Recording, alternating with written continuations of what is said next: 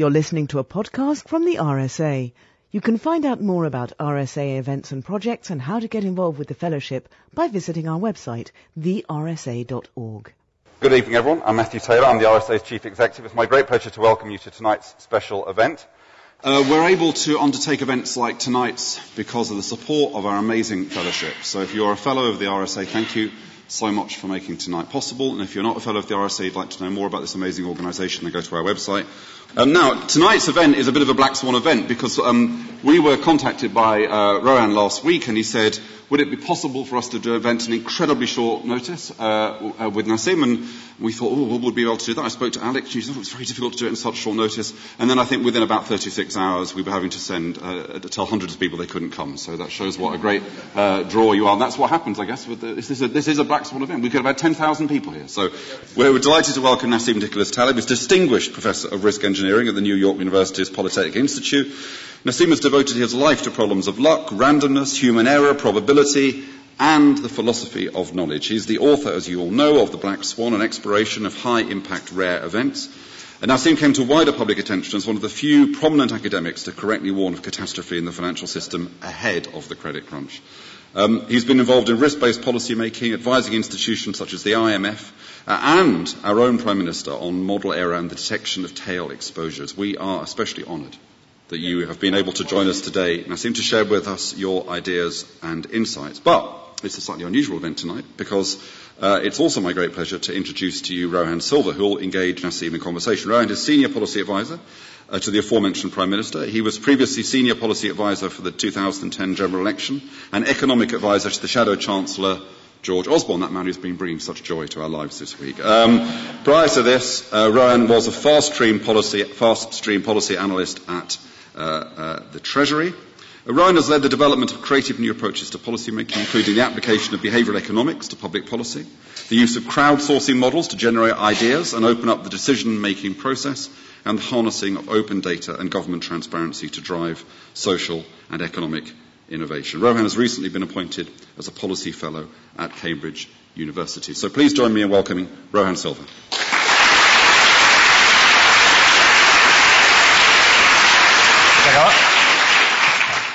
Well, thank you uh, for that very kind introduction. It sort of worries me that the introduction to me was longer than the introduction to Nassim, so I'll, I'll try and put that right. I, um, Nassim is very generous to us. He, he comes to London uh, every once in a while to share his thoughts with the Prime Minister and others. And I think the last time you came to town, my uh, diary secretary said to me, um, well, look, when Nassim comes to number 10, I want to collect him from the front door. And I said, uh, okay, sure, fine. And the day that Nassim did arrive at the front door, she called me up and says, he's here, I'm getting him, right? Not you. I'm going to go and pick him up from the front door, not you. And I said, okay, fine, fine. But can I just ask, by the way, why is it that you're so keen to pick him up? And she said, Rohan, come on. Nassim Taleb, the man who wrote the Natalie Portman film, The Black Swan.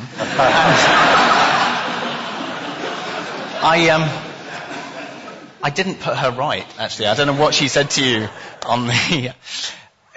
Nas- I, I, first met Nassim uh, about four years ago at the beginning of a policy trip across America, taking in academics and uh, entrepreneurs in New York no, and no, no, Boston, uh, entrepreneurs and thinkers, uh, and uh, in, in New York and Boston and Silicon Valley. And Nassim overshadowed everyone else we met. It was Nassim that we talked about after every meeting, no matter who we uh, bumped into. And the, and the reason, well, the reason, uh, the reason for that, I think, is that we had sat down with Nassim for, for breakfast, assuming that he was principally a financial theorist, principally someone with very deep, very prescient insights about the financial crisis that later enveloped the world and continues to have reverberations around the world. But the truth is that those insights are a uh, implication of his much deeper thinking about the limits of human knowledge, about fragility, um, and about decision making in uh, moments where you have limited information. And uh, for those of you that have spent any time in Whitehall, making decisions uh, when there's limited information is, is what you do basically all the time. And the uh, insights that Nassim has about the way in which we should think about structuring government, structuring the economy, uh, thinking about uh, breaking up monolithic entities into, into smaller, less fragile elements, um, is something that I'm very keen to tease out of Nassim today because I think I think there's very rich fractal-like uh, exploration of his work that yields incredible insights. Today, um, uh, once I'm done rambling, Nassim is going to talk about his new book. It's going to give you some insights, a preview of his new work, um, which covers an incredibly important topic, I think, a topic uh, Nassim describes as anti-fragility, um, which uh, could have been the, the subject officially of, of, today's talk, and I think uh, retrospectively will be the subject of today's talk. Um, I won't fully do it justice, so on that note, I should hand over to Nassim to talk about this concept, incredibly beautiful, incredibly important, of anti-fragility. So, thank you.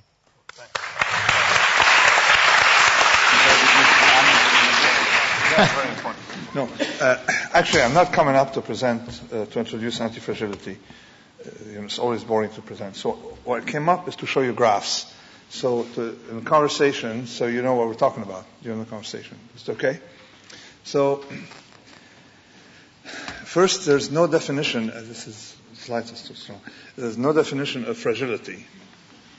Okay, there's no definition of risk. Risk is very hard to uh, pin down, has never really been defined properly.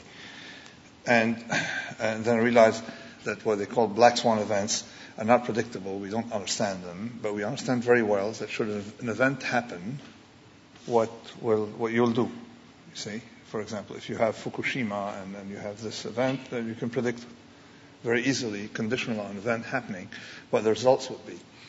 And likewise, if you have small reactors in concrete in the ground, you know that Fukushima, Fukushima, Fukushima can happen. No big deal because should you have a very uh, large deviation or, or, or, a big event, you know the worst case scenario. So we're shifting from predictive methods to uh, uh, uh the assessment of your the effect of something, your exposure. In other words, are you fragile or are you robust to some classes of exposures?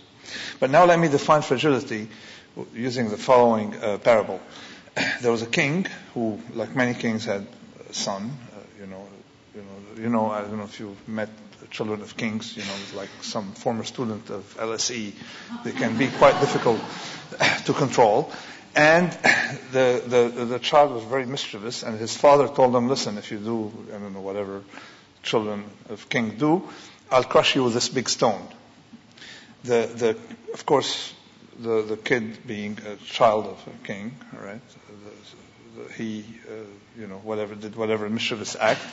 And his father had to execute because being a king, I don't know, there are not many kings left, but usually have to uh, uh, be true to your promise. So had, the king had a dilemma. He had to crush his son with a big stone. And the solution, what do you think the solution was? Was offered by one of his ministers. What do you think the solution was? Sorry? You break the stone in small pebbles. So it's a very simple definition. From this we get a definition of fragility, which is that harm is nonlinear and has this concave shape. Harm is nonlinear to the size of stone. Okay? Very simple. So from this you have the perfect definition of fragility. If I jump from 100 meters to the floor, I get harm. Uh, visibly, you get no speaker, no second edition of the black, third edition of the Black Swan, stuff like that. But if I jump a million times from one nano, whatever, uh, unit, okay, I not harmed. You see, so there's non-linearity. It means every incremental meter hurts me more. If I drive a car against a wall at 100 miles per hour, definitely no speaker. If I drive the same car a thousand times at a tenth of a mile per hour, you still have your speaker, you see? So therefore, you have nonlinearities. And that's the definition of fragility that based on that we can do a lot of things. We can explain why when you have nonlinearities, as you see here, large deviation, harm from black swan, you see the linear in red and the nonlinear in the curve. Large deviations affect you a lot more, where small deviations about even. But aha, now it means that we can measure fragility in terms of this convexity, concavity actually, this nonlinearity to, to, to show you the difference between concave and convex, concave is what curves inwards, and convex what curves outwards, right? Or vice versa. Who cares? You see the graph, right? But there's much easier way to figure it, to memorize it. Okay? See the difference between convex and concave. So, you realize, and why, it's very simple. You have an asymmetry. When you have a convex shape, for a given movement in a variable, say, I don't know if you can use this to point, you are here, a deviation in the variable brings more pain than gain when you're concave. If you're convex, you get more gain than pain. Simple, no? So we can build everything in terms of asymmetries. Asymmetry. More upside than downside, more downside than upside. If you have more upside than downside, then you benefit from uncertainty. Very simple. More downside than upside, you lose from uncertainty. We have a glass here. This glass definitely does not gain from uncertainty.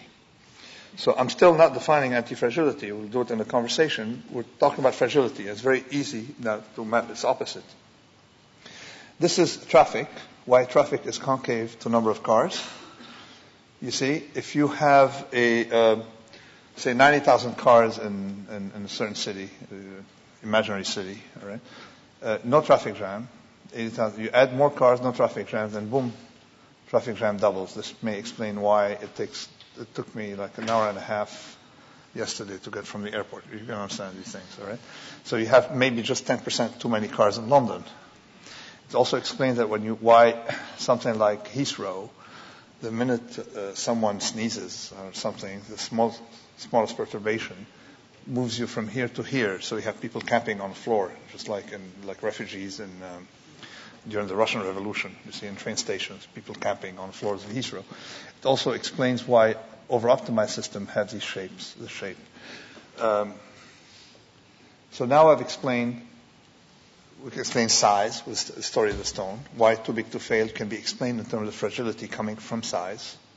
The biggest, uh, can you, uh, uh, can I speak Latin on here? Okay, the biggest bullshit in history is that notion of the economy is a scale. It doesn't show in the numbers companies merge, they're visibly bigger.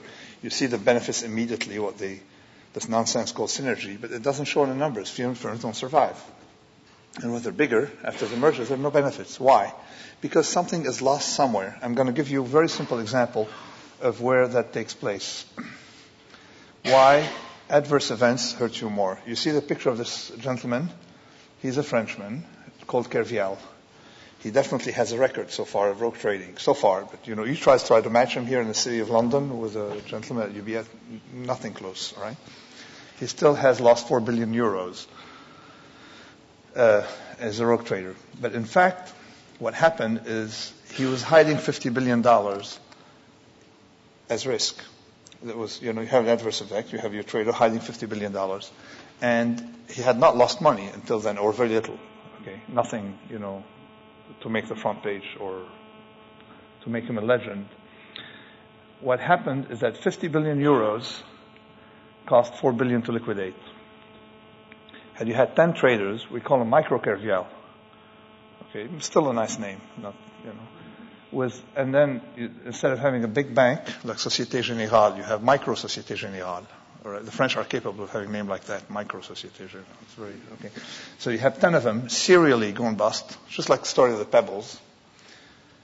The cost of liquidating 5 billion 10 times would have been a lot less than in total than 4 billion.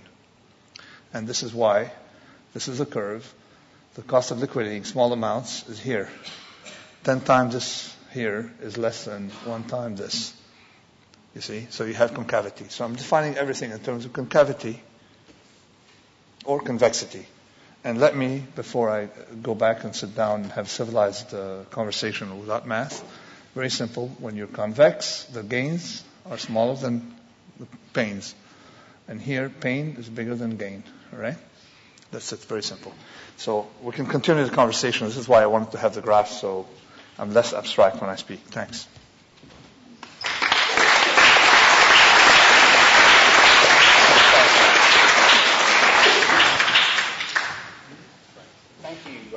Thank you for that. The, um, one of the perennial questions we, we yeah. talk about, and when we first met, we, we were talking to you about this, was the, the application of your thinking, particularly sort of popularized with regard to uh, the financial services, too big to fail, and, and so on, the, the, fragilizing effect of size, which you elucidate in your, in your graphs here. I think there's a degree of um, sort of domain thinking. We sort of we might buy that when it comes to the financial services sector, but not so much in other fields. Um, you know, what do you think, Nassim, about the way in which uh, so you take the UK, it's, a, it's, still a very centralised state. Yeah, um, okay. Our public services are still largely sort of monolithically sort of administered. Uh, is, is, that, is that something you think your insights might? Yeah, well, decentralization. I mean, I uh, don't think in terms of political systems so much what's better in, than in terms of size, because size effects. Okay, fragility doesn't necessarily come from political system. All right. So uh, uh you know of a country called Switzerland. Okay, you've heard of it. Uh, people, you, you know, the, the, you realize that the country doesn't have a government. People can't name the president. It functions very well people think that it's a, a, perfectly libertarian place. It's not. It's a total dictatorship, but at the communal level. So it's not the choice of political system so much as the size of the unit that matters more than the political system. The political system may matter, but, but, but again, I mean, it's the kind of thing you talk about at Princeton political science department where you got nothing else to do in life. You see all the rejects. But the real thing is fragility isn't determined so much by whether it's top down or, or bottom up as much as the size of the unit. You see, because you can have a tyrannical household. You, you see, like, uh, you know, grandmother, tyrannical grandmother. You get the idea. Mm. So this is the first thing about decentralization. There's a second effect to show how scaling works. People, if you double the size of a village, you make the interactions between individuals vastly more complicated. And, and you know that you no longer have uh, the, the, same biological reactions to your decision making. And let me explain. Some uh, uh, person in Washington uh, making a project, uh, of course, will chronically make uh, have mistakes, but they don't get feedback because they don't have any physical contact with the people, with their victims. You see, a bureaucrat in Washington. Whereas if you're running a small village, you run, you spend people's money, you run into them Sunday at church, and they make eye contact with you. They make you ashamed of your mistake if you've overspent. So there's a lot more, there's this natural shame and as a biological check that operates at the municipal level or a small level that doesn't at the large level. Mm. You see, and, and, and also you have more vested interest from a local politician than someone just trying to get elected to go to Washington. Yeah and, and so you can't really have decision making that's good cosmetically for re-election, but, but, but really by, by, by, by, by cutting corners and hiding risk. Mm.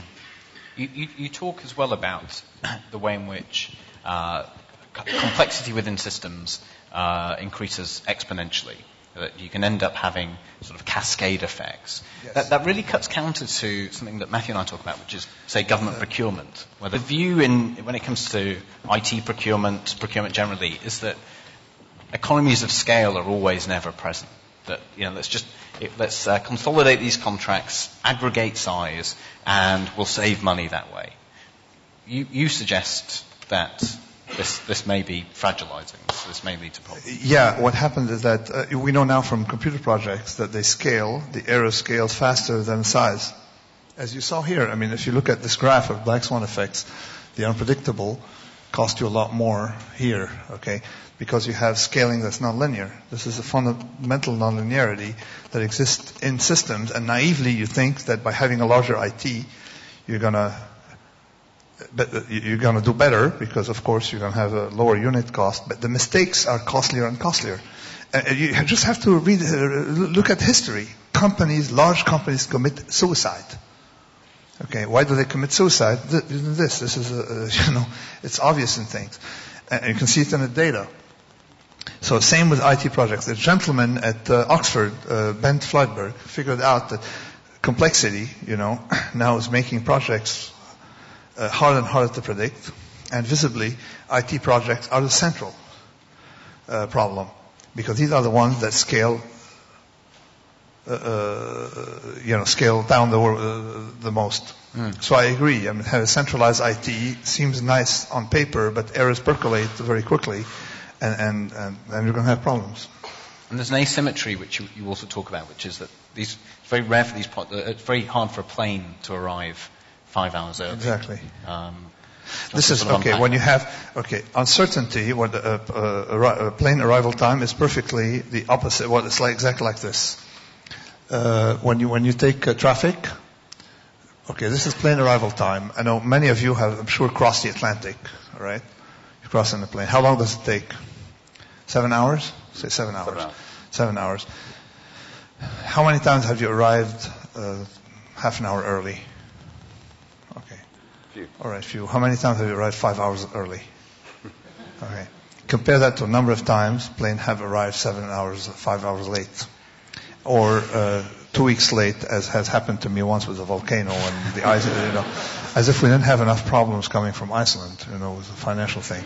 So, so here you have a, a there are some systems that are, uh, you know, that are bounded one way, become convex, and injecting uncertainty in that system increases the expected arrival time. This is a property of the system. So this is why delays, a project that's going to be three months can last seven months, can have four, four months, uh, you know, can take four months longer, but it's never going to be five months shorter. You see? Mm-hmm. So the errors accumulate one way. So increasing uncertainty and underestimation of uncertainty implies necessarily underestimation of completion time and deficit costs which explains government deficit. Have you known a government that, uh, that, I mean, it's very rare in a history to see a government overestimate, okay, uh, deficits or underestimate, uh, you know, uh, uh, usually they get it the, the, other way. They always, always, always think they're going to get surplus or something like that. In five years, they never get it. Because of that reason, because projects, uncertainty makes project more costly and take longer. Mm. Can, I, can I ask a question? Um, we've got Philip Blond sitting here in the front from Res Publica. It's a question I asked him when he uh, spoke here at one time, which is, and he, I think he was a bit uncomfortable about it, um, so I'll ask it again. Uh, um, what, I think one pound in five in Britain now is spent at the same shop, Tesco. Uh, um, do you think that Rohan should go back and tell uh, the Prime Minister that he really needs to smash up Tesco before sooner or later Tesco collapses and leaves okay. us all with no uh, uh, food. Let's think about it. You have the illusion of getting uh, cheaper food now. Think of if Tesco goes bankrupt. Eventually it will. I mean, all companies go bankrupt. It's not like I'm predicting Tesco. Eventually, when it's going to have a problem, what, how much you're going to have to pay back. But aside from other uh, factors, it's that when a company becomes powerful, then it starts convincing the public that it's working a public good. You see, and they're employing a lot of people. The government will bail them out. S- assume that Tesco had a financial problem tomorrow You'd be forced to bail them out. But have you ever heard of a national government bailing out a restaurant? No. Okay, small units are not bailed out. So it's a small guy gets a short shrift in the long run compared to the big guy. So I'm saying is that you think that you're buying your groceries cheaper now. Are you really, you know, you will, it may work, okay, but the end, you can only estimate the cost of how much you're paying when you have to add your tax money in the long run in, in, in if there's a, a problem in bailout and other social disruption that you're paying for coming from Tesco. Or Tesco, I don't know. I know nothing yeah. about Tesco. He just told me that, that you guys spent a lot of money there. So, I, so I, but this is the this is a problem for you, though, isn't it? Because you're you're pretty sceptical about the state and the state's capacity to regulate effectively, but yet it sounds like you want a stronger role for the state in breaking no, no, up big I, power. Okay, that, that, okay, no, I have, I, I, the state is needed for some purpose, uh, and, and, and I keep explaining. Uh, libertarians think that the markets are smart, and uh, uh, the, the, the, other guys think that the markets are stupid, but government officials are, are, are, are smart. Okay, and I think both are silly, both markets and humans, right? So you have to live under that principle that, that they're both silly. But and, and, particularly markets that are not natural environment.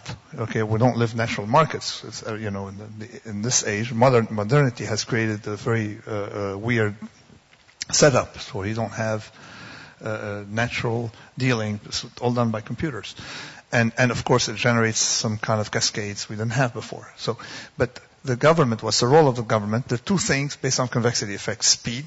You know that there have been experiments about um, traffic Okay? If you have a nanny state telling you drive here, stop here, stop there, you're going to have more accidents. And there's an experiment done in the Netherlands by libertarians cite the experiment in the Netherlands, which is a great experiment, and we figured out from it that traffic signals actually uh, uh, worsen, uh, make, uh, cause more accidents. And we know that more people die jaywalking, uh, less fewer people die jaywalking than people die on on, on, on uh, crossing a regular street. But the other thing that libertarians using this argument don't realize that you, speed is dangerous. So instead of wasting time regulating traffic, you should regulate speed. And it's mostly an interdict. You cannot drive faster than 42.6 mile in this zone. That's it, period. Thanks, bye. You see, so government should be there to protect us from things that are not natural, that don't have a, a, a, a uh, organic way of fixing themselves. That's the first one. Has everyone told you that the government's consulting about raising the speed limit right now? So. But that's about setting speed limits. Not, not doing away with that. I think you meant you meant slower, though, didn't you? Not no, no, not necessarily. I mean, I'm saying the, we, we, visibly know the effects of um, speed on on and, and, and to, so to me, regulating speed or whatever. Uh, I'm not going to get into the small, uh, uh, uh tiny argument, uh, but the the size and speed are things that need to be controlled. Okay, this is this is effective because particularly when companies become strong. In America, Democrats love big government, and the Republicans love big corporation. It's totally incoherent. How can you like big corporation, not like big government? They're the same. Particularly after uh, the gov- uh, uh, company becomes large and say, "Oh, I employ 600,000 employees. Let's go have a lobbyist in Washington," and then the whole state becomes a servant to the big corporation. It's, it works both ways. You see. So this is incoherent. And when I met these guys, start talking about size, they understood right away that in, in, in, the animal kingdom, you don't have on land animals bigger than elephants on, on, on, on, on, dry land. Uh, or haven't seen one. You never know. You, you understand? So, um, and the explanation is mostly uh, uh, convexity.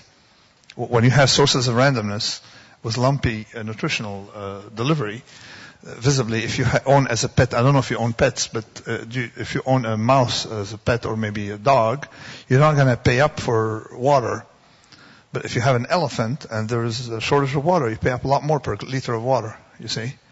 So there's the same convexity. When you're squeezed, you squeeze very hard when you're large and you hurt others. The, the, so after meeting them, start concentrating on small is beautiful. There's a romantic idea. So I read this book. I couldn't finish it. Small is beautiful. But don't tell uh, Steve Hilton. All right, he's in love with the book. But then realize that the the the the, the, what the guy, the guy, people talk about small is beautiful are missing is that risk-based notion that large is harmful. That's a stone, you know, versus the big stone. And once you formalize it that way, you realize that something falling hurts others. So I wrote a paper with a, with a colleague of mine on, that was only published in physics journal because no economist would understand it, on, uh, in Physica, or okay, on uh, the externalities of too big to fail. When something, when a stone falls, it starts, you know, causing damage to others, not to itself. And that's the problem. The, um, the speed question, I, when I, when I last saw you, uh, Nassim, we were sketching out this sort of idea of um, applying this to the way we measure GDP. So you have a you, ha- you say something quite often, which is that if you try and drive at 200 miles an hour in London, you're not going to get very far. And the way we the way government uh, the way economic growth is measured doesn't properly factor in fragility or the risk of fragility. Um, and I think I think there's, there's something really interesting and important there that is absent from the way we talk about GDP growth and so on. Exactly. It's just like uh, uh, people don't, who, anyone talking about growth doesn't know what growth means, right? Because if you just talk about raw growth or we want growth, we want growth, you don't understand that it's exactly like Madoff. You want perfect growth? Madoff. That's, I mean, is that the kind of thing you want? So, the, the, the if you drive, again, uh, if you just count speed without discounting by probability of not, you know, of, of an accident. Mm. So, or you pay back your speed. So, you know, if you drive 200 miles per hour in London, the effective speed is zero miles per hour. So people have this a problem with risk management. They think that it's two separable items. You, you have this growth and then you have the risk. They don't understand that to, to first, you know, to get rich, you have to first survive. People don't understand this logical uh, precedence of one over the other, you see. So, and, and they, they miss it. So if you start formalizing it this way, the notion of growth is complete nonsense. You have to use a, just growth by something. Sustainability doesn't, it doesn't, it's not a word, right? I don't understand sustainability. It doesn't have, I can't map it on a graph. But you can understand perfectly fragility based. Is, is it fragile or not? You see? To give you an example, I have two brothers involved in the same line of business. One cuts corners like BP, makes four dollars a share. The other makes two dollars a share. Some analyst at some uh, some schmuck analyst working, say for the city, would say, "Oh, this guy making four dollars a share is a good buy," but this guy will never make it. You know, probably past a decade. So you lose back everything. You see, whereas the one who has two dollars a share and is robust will make it. So you can analyze the two using one metric. You see. So, as a matter of fact, you can no longer talk about four dollars a share. You know he's going to go bankrupt. You cannot talk about Madoff as gross. You say Madoff is zero. Okay? So to me, anything that's not robust is zero. Doesn't count, doesn't exist, we shouldn't be talking about it. You see, these measures should completely rule it out, not even discount it, you see. So, so Rohan, does that mean that the, that the government sees this period of slow, well, very slow growth as an opportunity to create a non-fragile economy? We're here to. Uh, no, but no, we. Um, I think the uh, where, where, we've tended to try and apply Nassim's insights is to uh, the size of uh, public institutions, i.e., to try and uh, localize and uh, you know, to break up bigger entities into smaller to smaller bits. The I mean, a big part of Nassim's work, famously, you know, Black Swan, etc., is about the fragilizing nature of debt. And um, which I'm sure he can talk about. I'm sure questions will will get onto. I think that is the most obvious way in which um, we're, we're sort of mapping onto your work. Um, I mean, this is something you, you, you've talked about for, for years. But. Uh, uh, now, now, there's one thing I did. As I said, we're going to talk about fragility or anti-fragility. Okay, anti-fragility is the exact opposite of fragility. When you ask people what's the opposite of fragile, they say, well, it's robustness. It's not, because the opposite of negatively convex, convex is concave, you see. So they don't get the point that uh, the opposite of one is, the other one would be flat. So when you have a package uh, that's fragile, you write handle with care. An anti-fragile package, the opposite, would be something on which you write please mishandle. Well, it turned out that there, anything organic benefits and needs randomness, and that's not in the public psyche. You see, the the uh, something. Uh, let me explain what do I mean by by something organic. Has any one of you heard of something called a health club? Okay, now what do you go to health club for? You subject your body to stress because it will get stronger. No? Okay. So people can understand it there. They can understand uh, uh, antibiotic resistance. That if you give you, you, ingest antibiotics and you don't need them, that the, the, the, the, germs get stronger, right? You understand it. Uh, but yet people don't understand that by crushing riots, you make they're anti-fragile because they love it. It's like in mythology, you have Damocles. You sit down, you have a sword above you. That's fragile. You don't know. At, best, it's not falling on you. You're lucky if it doesn't fall on you. The robust would be like uh, a phoenix. You, you, you kill it, and what does it do? It comes back. The anti-fragile would be like which mythological uh, figure? Hydra. You cut one head, you got two back. So not only it needs, it, it likes, uh, it, it needs disorder, some amount of disorder to survive. So what happened is I have this graph here that applies across anything organic. I wanted to show. It's up the top, you have a natural system that has fluctuations. And at the bottom, if you constrain the fluctuation, you end up with big cascades and jumps. So I use that for political system. Say uh, Egypt, you had some dictator, whatever it is, 40 years. No, it was, it was like here. Saudi Arabia currently, Syria until a few weeks ago actually in the Black Swan, you Saudi Arabia and Syria, imagine Egypt, okay, as have this shape. And of course, you know that you uh, you remove the, the, the, the, whatever owner of the place, and then you know you're going to have a big cascade and a total turmoil. It's going to be very harmful. So depriving natural system of volatility, whether economic, like you had a, a person in uh, Ten Downing, the big guy, he wants to eliminate the cycle, the business cycle. Well, sure enough, Gordon Brown. it. Sorry? Gordon Brown. Yeah, that's the- the- he's, Brian. he's more dangerous than the previous guy because he thinks he understands the world, right? Because he's intellectual. That's the problem with intellectual. So it's called the denial of anti-fragility. Then you end up with no business cycles. Him and Greenspan, of course, conspired, and sure enough, look where we are. Okay.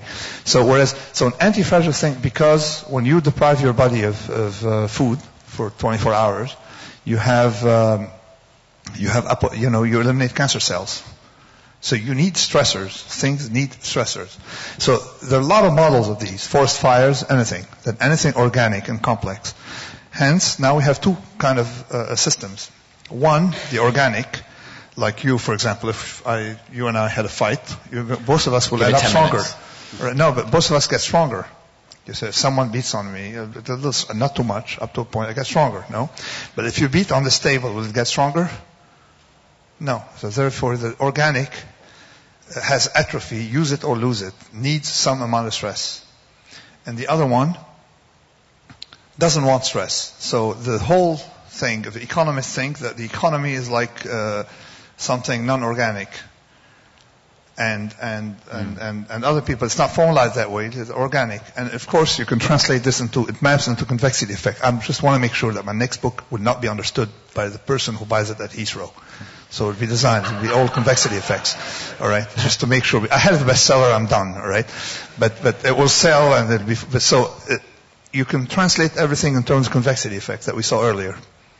One of the um, economic categories that Nassim talks about in his next book as being um, uh, amenable to anti-fragility, i.e. thrives in, um, uh, in, in periods of volatility, is, is venture capital and angel investment. And certainly we've tried to do an awful lot to um, pump prime uh, that, that particular field. But that, that, wasn't my, that wasn't my question. I, I wanted to ask one last question before opening out to all of you, which is, I I think one of the uh, most profound uh, uh, sort of insights from your work, something you say again and again, is that human thought is itself fragilizing.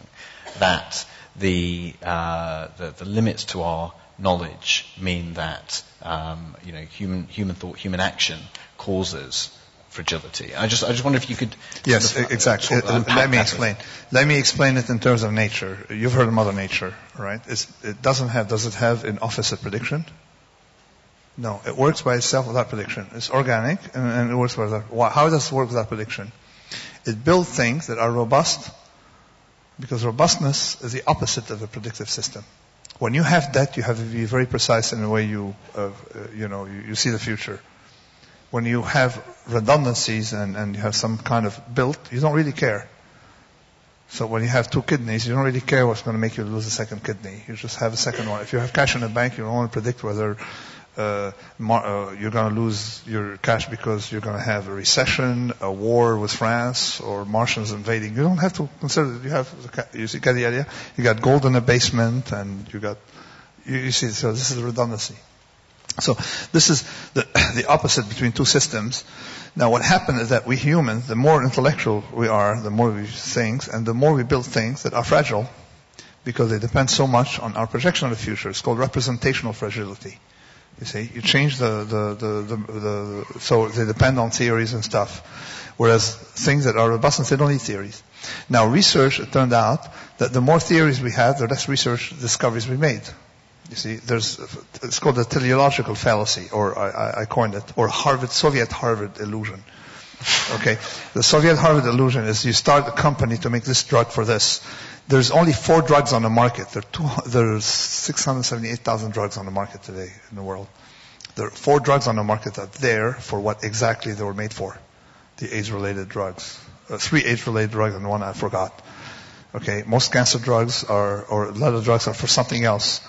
You said aspirin is used as blood thinner. It started as antipyretic, later mutated into uh, analgesic painkiller and stuff. So nothing. So, so really, if you let the system discover its use organically, you say trial and error.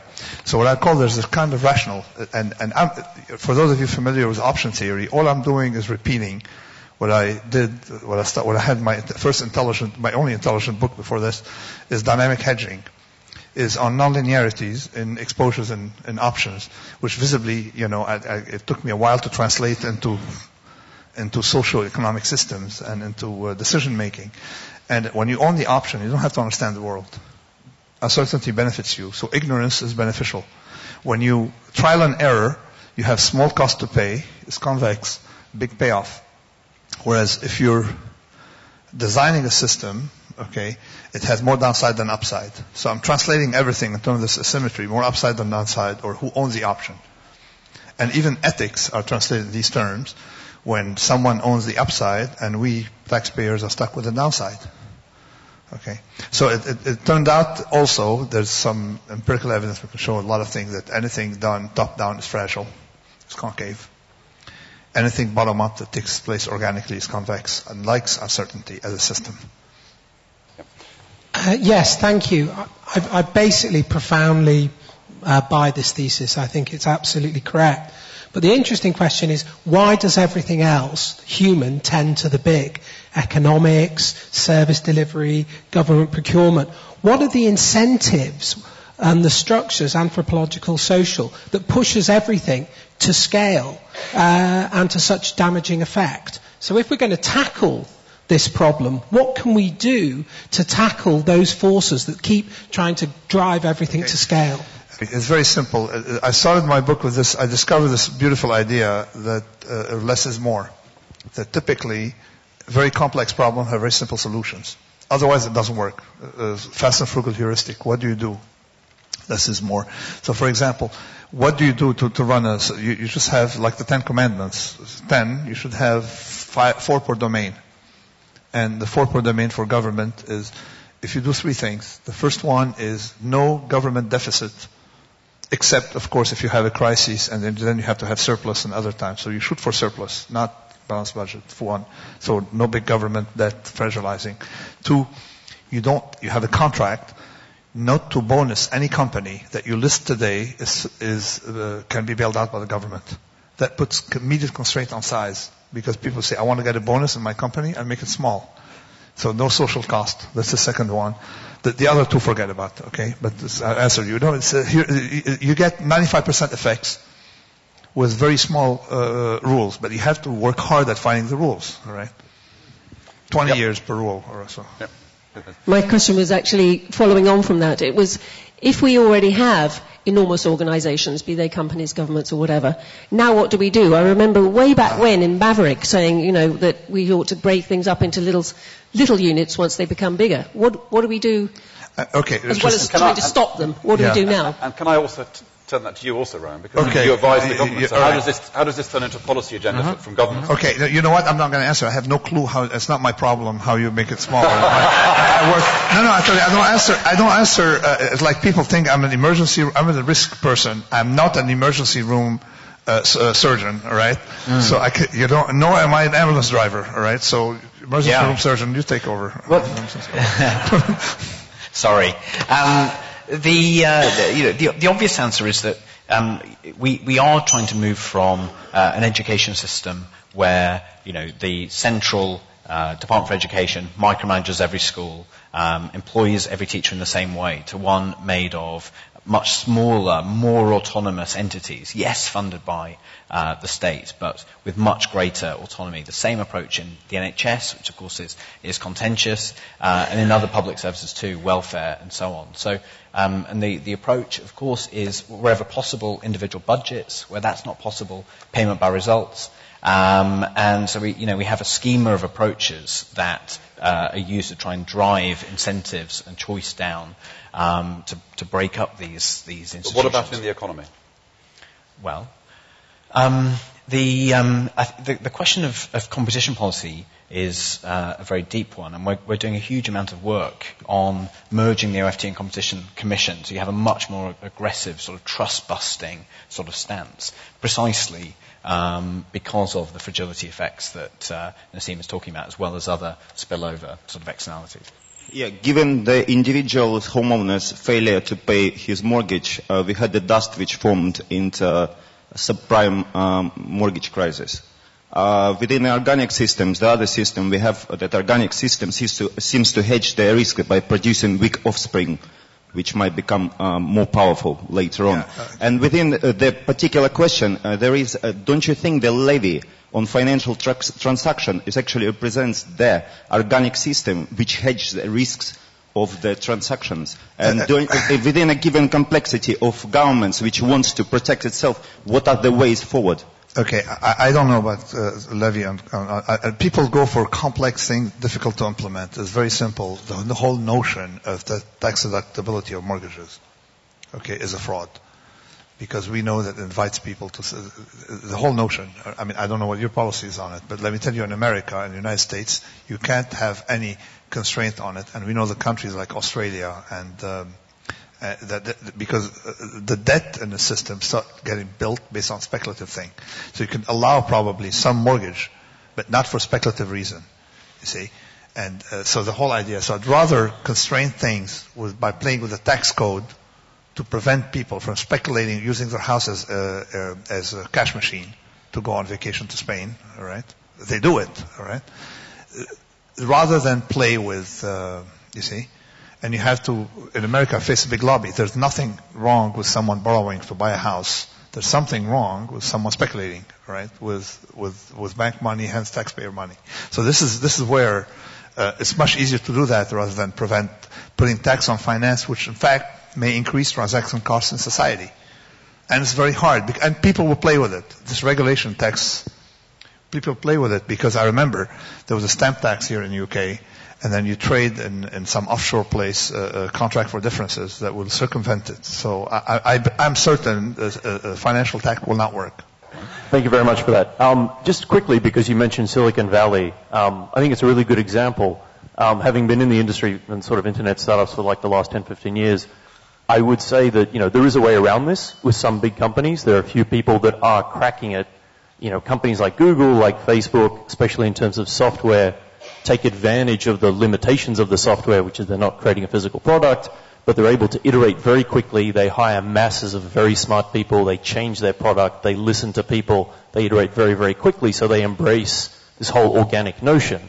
Now the question is, is, is that model scalable beyond a small pocket of very, very smart people and a handful of companies. I, I think using here aberrations, the fact that Google, uh, Apple, and, and, the other one, uh, they're large, because uh, I remember, you know, the thing, the only interesting, the interesting thing about this um, uh, inequality is that people see inequality, say that 1%, that 1%. It's never the same 1%, or not entirely the same 1%. You see? So domination of these large corporations. And Google is what, 10 years old? Okay, it took, I remember Alta Vista. How long did it take to displace Alta Vista? Okay, out of our consciousness? Weeks? Alright. So it may take weeks to displace your two friends there for, out of our consciousness, alright? So I'm saying these are very fragile companies. They're large and they're very fragile.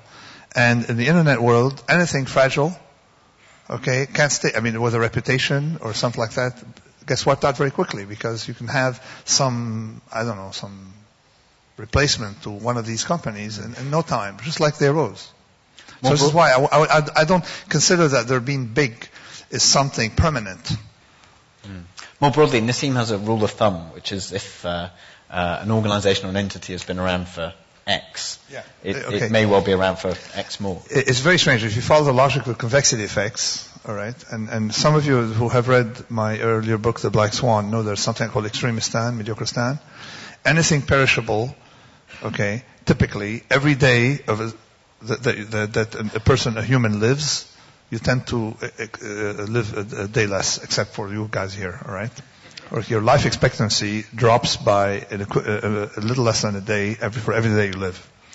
For an idea, technology, something not perishable, or a book, every day you live increases your life expectancy by a day.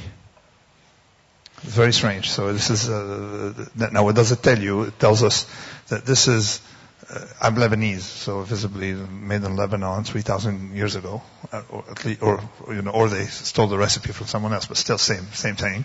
Or at the chair, Egypt, many years ago, and look at picture, in a new book I show a picture of Pompeii's kitchen.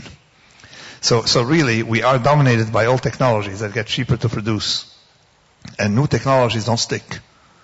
So when you look at the future, so it's very simple. The rule of thumb is as follows. A book that has been in print 25 years has 25 years to go. the technology that's been around for 100 years, has 100 years to go. Same for companies, so for, for anything. So it tells us when you look at the future that it would definitely would have a lot of technologies, unfortunately not the ones we have today. So just like the laptop is starting to disappear. Who would have said that laptop would disappear, replaced by some other uh, this monstrosity, what is called, uh, the, whatever. All right, and some other monstrosity would replace this, maybe the folding uh, screen that you put in your pocket, and then you get the idea. So you'll have so so this is the, the, the, the, so if you want to figure out the future, study the past to predict the future. It works a lot better. Brilliant. Well, we've been around for 256 there years, so that's um, uh, that's very good news for us. I have to say, but you're perishable. I mean, uh, looking at your ceiling and stuff like this. um, uh, actually, coincidentally, this is going to be the last ever event in this room with raked seating. We're about to take it all out and re- return to the flat floor of the original. So this is a notable event in all sorts wow. of ways. Um, I should also tell you uh, something that's important to know, which is apparently a couple of years ago in Ascot, which is a very affluent part of the outskirts of London, life expectancy rose by more than a year in a year, which means that the people of Ascot are now immortal. Um, uh, which, which may be good news for the Conservatives, I have to say. Uh, um, uh, now, uh, thank you all for coming. Sorry you've been crammed in. Sorry we can't take lots of questions.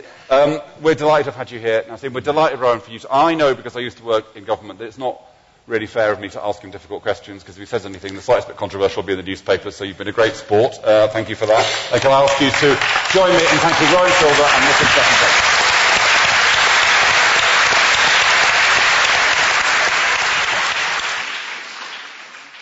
Thank you for listening. If you enjoyed this podcast, why not download our free app to access video and audio files on the go? Just visit our website, thersa.org, and follow the links to the RSA Vision mobile app.